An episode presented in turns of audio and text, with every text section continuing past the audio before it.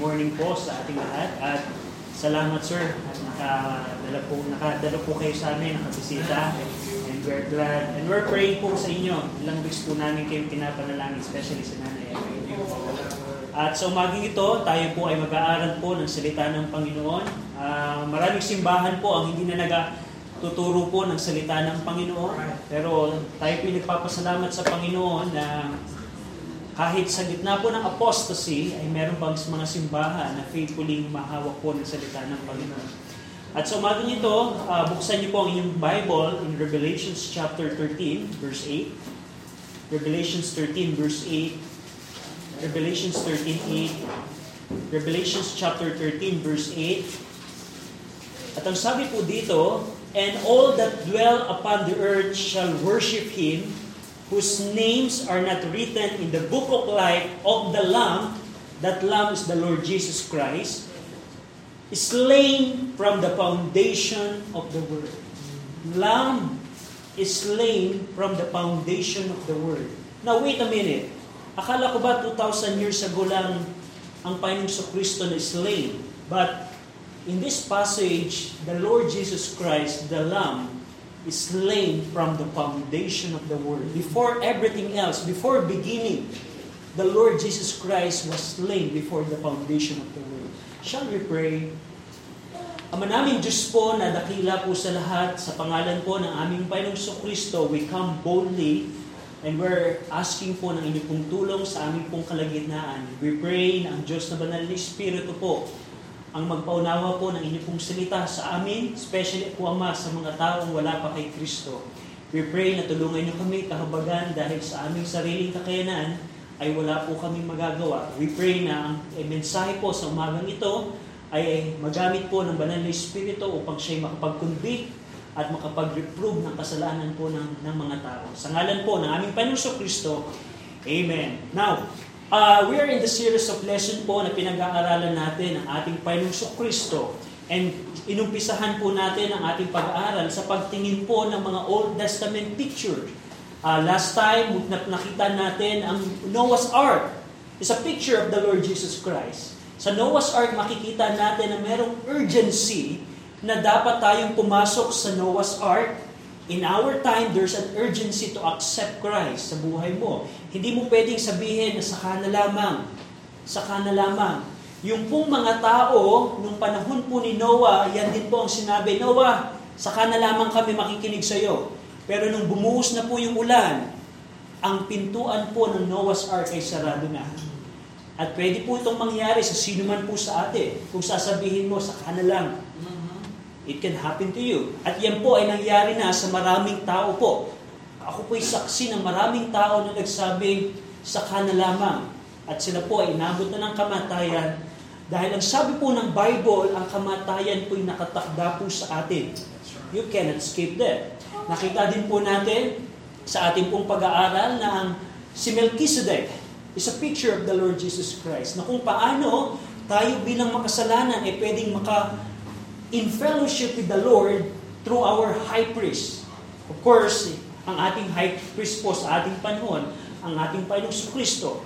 And this morning, nakita natin another Old Testament picture of the Lord Jesus Christ, tabernacle, and marami po tayong natutunan kanina pong umaga. At ngayon pong umaga, pag-aaralan po natin the Levitical offerings are picture of the Lord Jesus Christ. I know na pinag-aaralan natin sa ating Sunday School ang Book of Leviticus. And I know that you are familiar na Leviticus chapter 1 refers to burnt offering, Leviticus 2, meal offering, Leviticus 3, peace offering, Leviticus 4, sin offering, and trespass offering sa Leviticus 5 hanggang chapter 6. Makikita natin yung trespass offering. Now, gusto ko pong ipakita sa inyo, dito po sa Revelations chapter 13, na sinabi ng Bible na ang Panginoong Kristo is the Lamb which was slain before the foundation of the world. Ibig sabihin, wait a minute, tulad ng tanong ko kanina, hindi ba 2,000 years ago lamang, through sa history po, makikita niyo kung ibabacktrack niyo po history, 2,000 years ago lamang, ipinako ang Panginoong Kristo po sa krus po ng Kalbaryo. Paano nasabi dito na ang Panginoong Kristo, the Lamb, was slain before the foundation of the world? Tandaan po natin, ang Diyos po natin ay all-knowing God. Alam po ng Diyos, nung nilikha po ng Diyos si Eva at Adan, nung nilikha po ng Diyos ang mundong ito, alam na po ng Diyos na ang tao po ay magkakasala. Hindi pinigilan ng Diyos ang tao magkasala because kung pinigilan ng Diyos ang tao magkasala, hindi tunay na submission. Hindi tunay na pag-ibig yan. Kung ang tao ay magsasubmit sa Panginoon forcefully, hindi po tunay na pagmamahal yon. Hindi tunay yon. Ang gusto ng Panginoon, yung tunay na pagmamahal sa Kanya. And what happened is, alam natin yung history, ang tao po ay nagkasala at yung kamatayan at kasalanan ay naipasa po sa atin. Hanggang sa ngayon po, ang kamatayan at kasalanan ay napasa sa iyo. Kaya po tayo ay namamatay. Unang kamatayan pisikal at meron pong ikalawang kamatayan ang tinuturo po ang Bible. Ang ikalawang kamatayan po na tinuturo ng Bible ay yung kalalagayan ikaw ay itatapon ng Diyos sa dagat-dagatang apoy. Ang dagat-dagatang apoy po ay tunay. Kanina umaga yung mga kabataan po sa aming Salvation Plus, tinatawanan nila ang impyerno. Pero I tell you po, hindi po ma mainam ang lugar po ng impyerno. Ang Diyos po ang mas higit na nakakaalam na ang impyerno ay hindi mainam. Can you imagine ang Panginoon ay nagkatawang tao pa para sa iyo upang iligtas ka sa impyerno? Alam ng Diyos na ang impyerno po ay hindi mainam na lugar. At ang Panginoon po ay nagbibigay ng pagkakataon, that's the second death.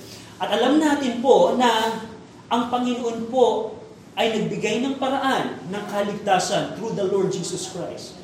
At yung pong ibig sabihin na Christ, the Lord Jesus Christ, the Lamb, is slain before the foundation of the world.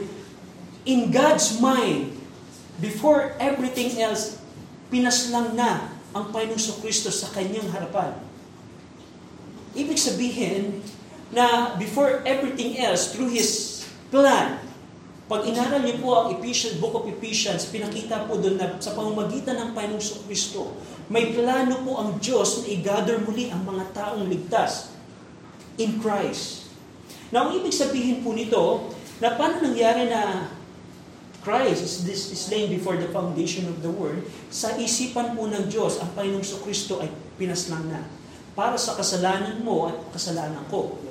At gusto ko pong mapansin natin dito na ang Old Testament offerings, yung limang offerings po na binanggit ko po kanina, na kung kayo po ay nakaka-attend every morning sa ating Book of Leviticus na Sunday School, you will know na ang mga ito po ay pointing sa ating pong Panginoong Kristo. Na ano pong ibig sabihin nun? Pag sinabi pong picture or typology, ito po yung illustration na ginagaw, ginam, binigay ng Diyos sa pamagitan ng kanyang salita upang makita natin, ah, ganun pala ang Panginoong Kristo. Kaya pala ganun. Kaya pala ganun. Picture, katulad ng Noah's Ark, na kaya pala may isang pintuan lamang kasi isa lamang yung paraan ng kaligtasan. That's the same thing. Pag sinabing picture, illustration. So ibig sabihin, it's fair enough to say na yung limang offerings ng Book of Leviticus are the illustration of the Lord Jesus Christ. At yung pong pag-aaralan natin sa umagang ito. Now, now, the Levitical offerings are a continuation of the law pertaining to the tabernacle. Ang Exodus po, sa Book of Exodus, ikalawang libro po in the Bible, dun po ibinigay ng Panginoon ano yung mga kalakaran sa tabernacle. And in the Book of Leviticus, dun niyo po makikita yung offer yung yung Levitical offerings na dinetail po ng Panginoon kay Moses. At dito po mapapansin po ninyo na ito po ibinigay po ng Diyos in a voice from above the mercy seat. It's very important po. Yung Book of Leviticus po, yun po ay conversation ng Diyos kay Moises na ang Panginoon po ay nagsasalita from above the mercy seat. Ang mercy seat po, ito po in the, in the Holy of Holies, kung saan merong, eh, yung, yung mercy seat po, ito po ay may dugong inisprinkle. At yung mercy seat po ay tinakluban, ay tinatakluban yung batas po ni Moises, the broken law. It's very important po. Na sa pamamagitan lamang ng biyaya po ng Panginoon, God is, can communicate to Moises. Na kung paano yung mercy seat na God sprinkled mercy seat that covered the law, that's where the voice of the Lord speaking it. Yung pong Leviticus. Now, may, may mga bagay po tayong pag-aaralan this morning, paano natin masasabi na yung mga offerings na nanggaling sa Panginoon through the voice sa mercy seat, dahil limang offerings ay picture ng ating Panginoong Kristo. Na unang bagay na makita natin na ang Panginoong Kristo po, He is the sinless Son of God, the God-man whose life is acceptable and well-pleasing to the Father. Dalawang beses pong sinabi ng Panginoon, This is my beloved Son, on whom, in whom I am well pleased. Ang Panginoong Kristo po is well-pleasing sa ating pong Diyos Ama. At dito po makikita natin na yung redemption na ginawa ng Panginoong Kristo is the foundation of the new creation. Ilang beses niyo pong makikita sa Book of Revelation, Revelation chapter 5, Revelation chapter 19, na ang central theme ng pagpupuri po ng mga tao, the heavenly host, ay nakasentro sa ginawang kaligtasan po ng ating Panginoon Kristo. And forever and ever, hindi na po mawawala ang title na the Lord Jesus Christ as the Lamb.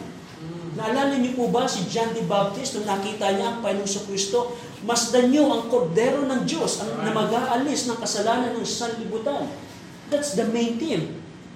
And the major objective of the Bible in whole, in every part, is to reveal God in Christ. Yun nga po, nakita natin la, kaninang umaga, kung paano ang Diyos ay na-reveal sa ating Panginoong Kristo. Kung gusto niyo pong makilala ang Diyos, you just need to see the Lord Jesus Christ because Christ is the, in, the image of the invisible God. Siya po yung imahe ng hindi nakikitang Diyos. And ultimately, darating po yung panahon, according sa Ephesians chapter 1, na lahat po ng bagay, the new creation will be gathered together in one in Christ. And I, I, I wish I could uh, you can see sa book of Ephesians kung paano po ang plano ng Panginoon na nakasentro, ang, ang Panginoon po may plano. Wala pong aksidente sa Panginoon.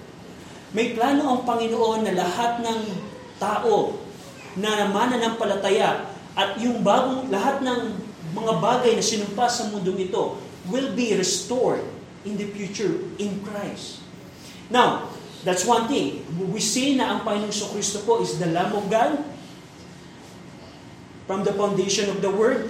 And another thing na makita natin, paano natin nasabi na yung limang offerings, limang offerings po ay nagpapatungkol sa Panginoong Kristo. Pangalawang bagay na makita natin, yung po na offerings, yung limang offerings po, ito po yung inilalarawan si Kristo from the perspective of God the Father. That's one thing na kailangan nating makita.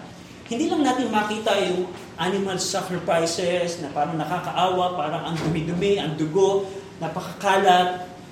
Tingnan po natin yung limang offerings from the perspective of God the Father. In, in relation, kailangan natin maunawaan, kung titingin tayo sa Calvary na ginawa ng Panginoon Kristo 2,000 years ago, titingnan natin yung perspective po ng Diyos Ama sa ginawa ng Panginoong Kristo. Minsan tayo, pag, pag, pagka napapanood ninyo maaari, minsan yung mga movie patungkol sa sa Calvary, minsan tayo naaawa sa Panginoong Kristo, galit tayo dun sa mga Roman soldiers, pero kailangan yung tingnan, ano yung perspective ng Diyos Ama Yeah, right. doon sa ginawa ng Panginoong Kristo. Now, makikita natin siya sa limang offerings. Sa book of Leviticus, chapter 1 to 7, 59 times binanggit na ang expression na unto the Lord. 59 times. From Leviticus 1 to 7, the chapters kung paano yung, yung, yung repairing sa, sa mga offerings, 59 times sinabi ng Panginoon kay Moses, unto the Lord, unto the Lord, or before the Lord, unto the Lord, before the Lord, 59 times. This refers to God's part in Christ. Na yung ginawa ng Panginoong Kristo is unto the Lord. Into the Lord, before the Lord. Jesus came to earth to do the Father's will, and He was well-pleasing to the Father in all things. Jesus' sacrifice on the cross was made unto God to satisfy God's holy law. Tingnan niyo po Ephesians chapter 5. This is a good verse. Ephesians chapter 5 verse 2. Ephesians chapter 5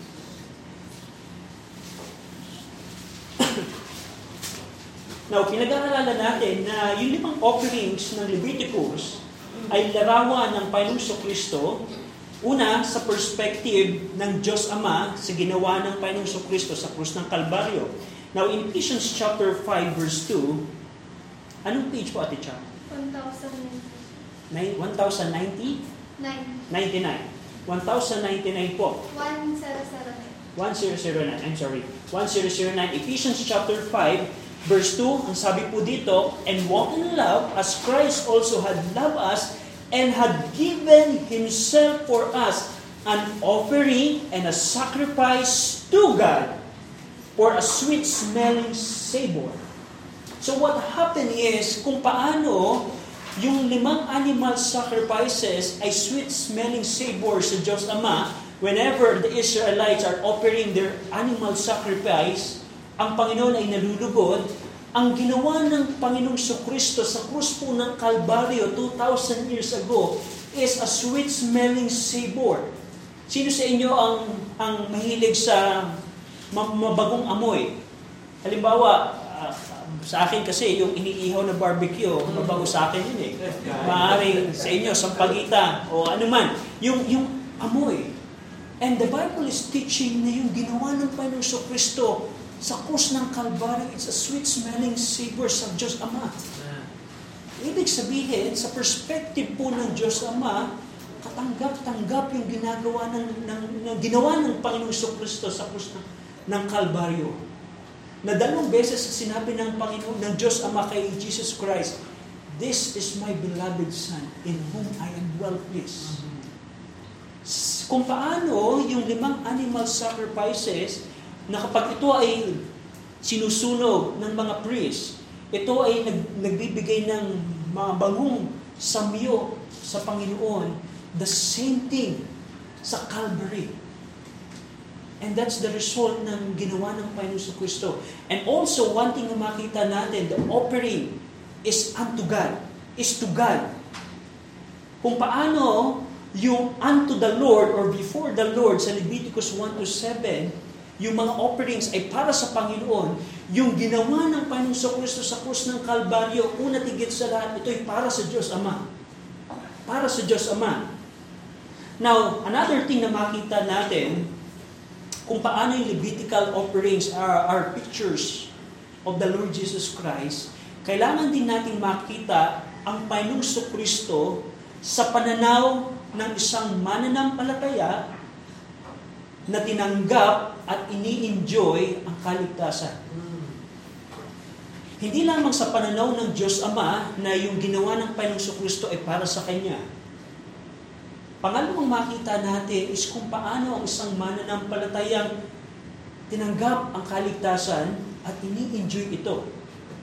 Kung paano yung isang Hudyo na pupunta sa tabernacle, may dala siyang offering, Pinapas lang ito, sinusunod to ng priest, at ito'y kanyang tinatanggap at ini-enjoy.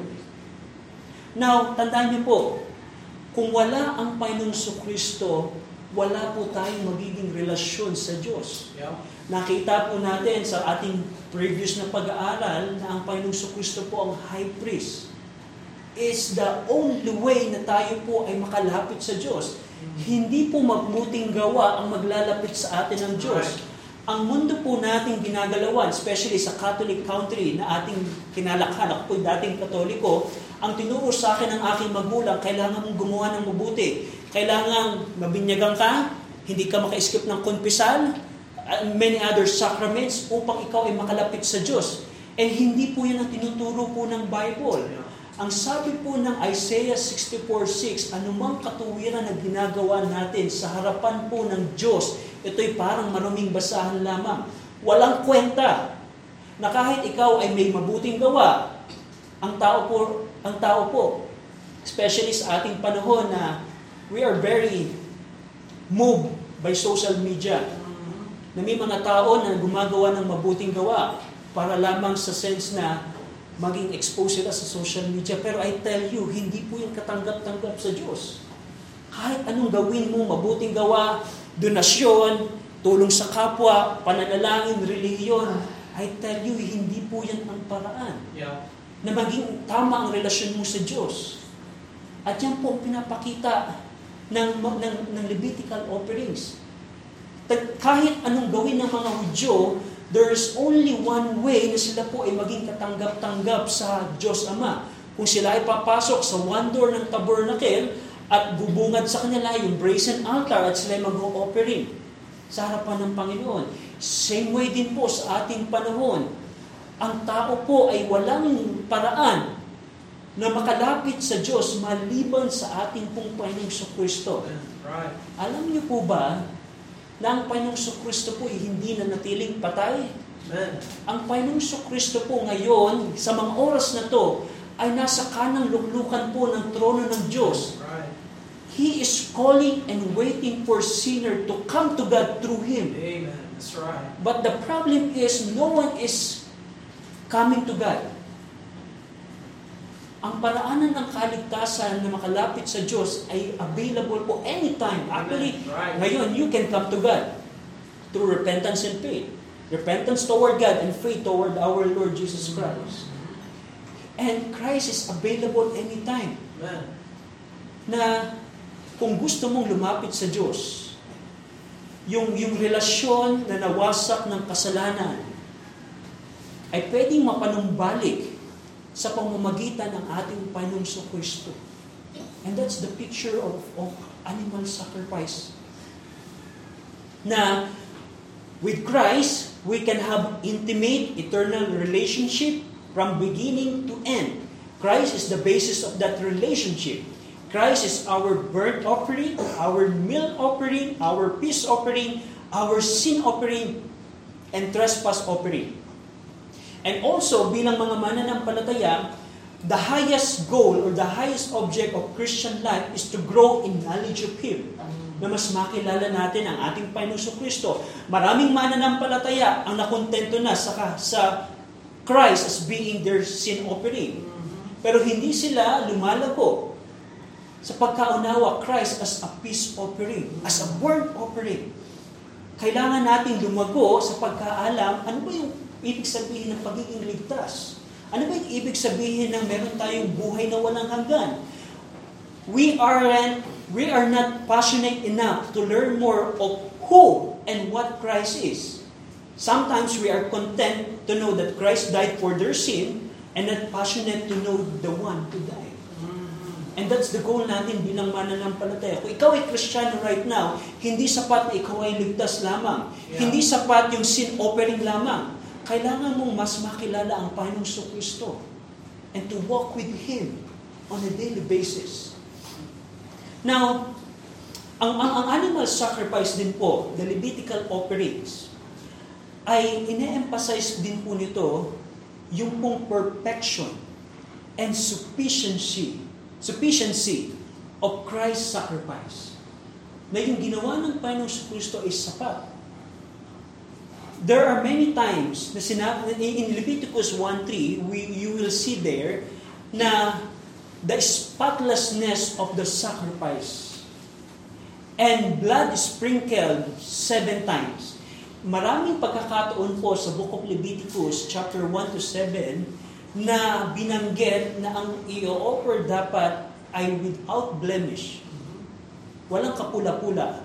Hindi po po pwede ang mga Hudyo nung time po ni Moises na mag-offer ng bingot na tupa, ng pilay na kambing. Hindi po yun katanggap-tanggap. At many times din po na mapapansin niyo po sa Book of Leviticus na seven times, seven times kung gagawin itong Aaron, seven times mo itong gagawin. Picture po ng perfection. Number seven is a picture of perfection. Now, what we can see here is yung pong ginawa ng Panginoong Kristo ay sapat at perpekto at may kapangyarihang itama ang relasyon mo sa Diyos. Ang mundo po natin ginagalawan ay merong, especially, maraming nagtuturo na kailangan mo ding dagdagan yan. Hindi sapat na ikaw ay manampalataya lamang, ikaw ay ligtas na. Kailangan mong gumawa ng mabuti. Kailangan mong magtiis hanggang wakas para ikaw ay maligtas. Pero hindi po. Ang ginawa ng Panginoong sa Kristo ay sapat at perpekto at may kapangyarihang magligtas po ng sinuman. Sapat at may kapangyarihan. Ang Panginoong Kristo po ang kailangan lang natin. Another thing na makita natin is yung pong limang offerings ng Leviticus.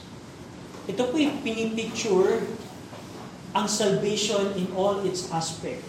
Kung paano tayong mga mananampalataya sa pang-araw-araw, kailangan nating makita na yung burnt offering, which is the Lord Jesus Christ, at yung meal offering, which is the Lord Jesus Christ, ang mer ang dahilan lamang kung bakit tayo accepted and blessed of God. Right.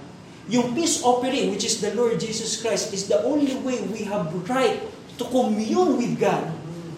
At yung sin offering, which is the Lord Jesus Christ, and trespass offering, which is the Lord Jesus Christ, is the only way na meron tayong kapatawaran sa Panginoon. If any man ay mag-confess ng kanyang kasalanan, sabi ng book of 1 John, He is faithful and just. Knowing na Christ is the sin offering. Christ is the trespass offering. And sa iyong panalangin, Tandaan mo na Christ is your peace offering. Amen. You have right to commune with God because Christ is the peace offering. Na yung panalangin mo, alam niyo po ba, especially sa mga bisita po natin, ang panalangin po ng isang hindi kristyano ay hindi po tinatanggap ng Diyos. Can you imagine na nabuhay ka sa mundong ito, akala mo yung mga panalangin mo na, Panginoon, sana tumama ako sa loto. Panginoon, sana naman swertihin kami ng buong pamilya. Panginoon, any other prayer that you, you say, hindi po yan tinatanggap ng Diyos. Maliban, ito'y true Christ. And kung ikaw ay Kristiyano this morning, knowing na meron kang karapatan to commune with God because Christ is your peace offering. Yung enmity ay nawala na enmity between God, the Holy God, and a simple man ay tinanggal na because Christ is the peace, our peace offering. At yung katotohanan na you can be accepted with God and blessed with God because Christ is the burnt offering and meal offering. That's the aspect of salvation. Aspect of salvation. Christ is this, our sanctification, justification, hope, glory, and life. Tandaan din po natin, bahagi po ng animal sacrifices na tinuturo ng Book of Leviticus is kung paano ang lahat ng tao ay makasalanan at sila ay nasa ilalim ng husgado ng Panginoon. 29 times in the book of Leviticus na binanggit yung word na kill and slay. Aaron, you need to kill it and slay it. Kill and slay it. Hindi pa pwede, sa hindi, kung halimbawa, parang, parang napaka dumi naman, napaka damus, I don't know kung merong word na damusak, pero sa Batangas may word na damusak, na parang ang kalat, napaka messy, na hindi pa pwede sabihin natin, Moses, hindi pa pwede sabihin natin sa Panginoon na huwag na lang uh, wag na lang patayin kasi napaka-messy yung dugo, talsika, napaka-ano. Hindi pa pwedeng ganon. No, it's not. Because ang Panginoon po ay merong judgment na yung ginagawa ng mga animal sacrifices sila ang tumatanggap ng judgment ng Panginoon in replacement ng mga bansang Israel. Na lahat ng tao po na makasalanan ay under God's judgment. Ang Diyos po natin ay Diyos po, He is a judge. Christ is the Savior, but He is also a judge. He is also just judge. At maraming pagkakataon po sa Bible na ilang beses sinabi ng Panginoon. In Genesis chapter 2:17, sabi ng Panginoon, In the day that thou eatest thereof, thou shalt surely die. In Romans chapter 6 verse 23, the wages of sin is death. In Ezekiel 18:4, the soul that sinneth, it shall die. Romans 5.12, death pass upon all men, for all have sinned. James chapter 1 verse 15, when sin is finished, it bringeth forth death. Hebrews chapter 9 verse 27, it is appointed to men once to die. Lahat po ng tao, dahil sa kasalanan po natin, and by the way, pag sinabi po ng, pag sinabi po ng Bible na kasalanan, ito po'y paglabag sa utos ng Diyos. Just look sa Ten Commandments po and you will see na ang tao po ay makasalanan. Huwag kang magkaroon ng ibang Diyos. Ang tao po ay merong ibang Diyos. Ang tao po ay merong ibang Diyos, kaya po wala sila sa simbahan. Apal ang pagiging Diyos po is anumang bagay, anumang tao o sinuman na umaagaw ng lugar ng Diyos sa buhay mo, yan po ay pagiging Diyos. Ang sabi pa ng kautosan ng Panginoon, bahagi po ng Ten Commandments, huwag kang gagawa ng mga bagay na inanyuan. Ang Roman Catholic po, binago na po yan, pero in Exodus chapter 20, napakalinaw na kung ako ay merong bagay na inanyuan na aking sinasamba, ako ay nagkakasala sa Panginoon. Ang sabi ng salita ng Panginoon, huwag mong gamitin ang pangalan ng Panginoon sa walang kabuluhan pero sa atin, di ba, sa ating panahon, kung paano binababoy ng mga tao ang pangalan ng Diyos. Sa, just, just listen po sa, sa noontime show ng, ng dito po sa Pinas. You will see how they use the name of God. Right. Ang sabi ng Ten Commandments, i-honor mo ang iyong mga magulang. And you will see sa mga kabataan how they dishonor ang kanilang mga magulang. And many other things. Pag sinabing kasalanan, ito'y paglabag sa utos ng Diyos. At bawat kasalanan po na ginawa ng tao, ang sabi ng Diyos sa ang kabayaran po nun ay kamatayan. Kamatayan. That's the reason po na tayo namamatay at that's the reason po na ang Bible na nagtuturo na merong second death po. Merong second death. Now, the thing here is, yung animal sacrifice is, sila po ang naka, naka ranas po ng judgment ng Panginoon. Yung mag-o-offer, magdadala halimbawa ng kambing, ipapatong ang kanyang kamay, acknowledging na siya'y makasalanan at yung kasalanan niya ipinapasa dun sa animal sacrifice at yung animal sacrifice ang, gaga, ang, ang haharap sa judgment ng Panginoon, siya yung papatayin. Yung dugo niya ang madadanak. Dahil ang sabi po ng Bible, kung walang pagdanak po ng dugo, ay walang, kabayara, walang kapatawaran ng kasalanan. There's no remission of sin. At yun po ay larawan ng ginawa ng Panginoong Kristo sa krus po ng Kalbaryo. Sa krus po ng Kalbaryo, 2,000 years ago, ang Panginoong Kristo po ang nakaranas ng judgment ng Panginoon. Ang Panginoong Kristo ang nakaranas po ng judgment ng Panginoon. Kaya nga, sigaw ng Panginoong Kristo, My God, my God, why hast thou forsaken me? Ito po yung pagkakataon na nawala ang fellowship ng God the Father and God the Son. Because the Lord Jesus Christ, when He was in, in the cross, He is under judgment of God. Yeah. Can you imagine that? Can you think about that? Na yung kasalanan ko, yung aking pagnanakaw, yung aking pagsisinungaling, yung aking idolatry, yung aking, pag, aking pagsuway sa aking manggulang, ang Panginoong Kristo ang nagbayad at bumata sa krus po ng Kalbaryo. Just think about that. And you will see ang pag-ibig ng Panginoon. Now, isang bagay din po na makikita natin sa Levitical offerings na ang kaligtasan po ay tanging sa pamamagitan lamang ng atonement na ginawa ng Panginoong Kristo sa krus po ng Kalbaryo. At bilang tao, bilang makasalanan ng tao, kailangan natin itong tanggapin. Kailangan natin tanggapin. Now, this is made the challenge po ng ating mensahe. Pag pinag-aralan niyo po ang Levitical offerings, and I hope na mapag-aralan po ninyo, if you have time, you can come early ng 10 a.m. and makikita natin sa Book of Leviticus po yung mga animal sacrifices. Pero the point here is, that points to the Lord Jesus Christ. Na pwede kang maging katanggap-tanggap sa Panginoon, pwedeng yung kabayaran mo ay mapatawad, yung trespasses mo ay pwedeng mapatawad, pwede kang magkaroon ng kapayapaan sa Diyos, at pwede kang maging, magkaroon ng fellowship with God tanging sa ating Panginoong Kristo lamang. Tanging sa Panginoong Kristo lamang. At kailangan natin itong tanggapin. Kailangan natin itong tanggapin. Kung ikaw sa umagang ito, yes, ginawa na ng Panginoon ang kanyang bahagi, pero ang bahagi natin, kailangan natin itong tanggapin sa pamamagitan ng pagsisisi sa ating mga kasalanan at pananampalataya sa ating pong Panginoong Kristo.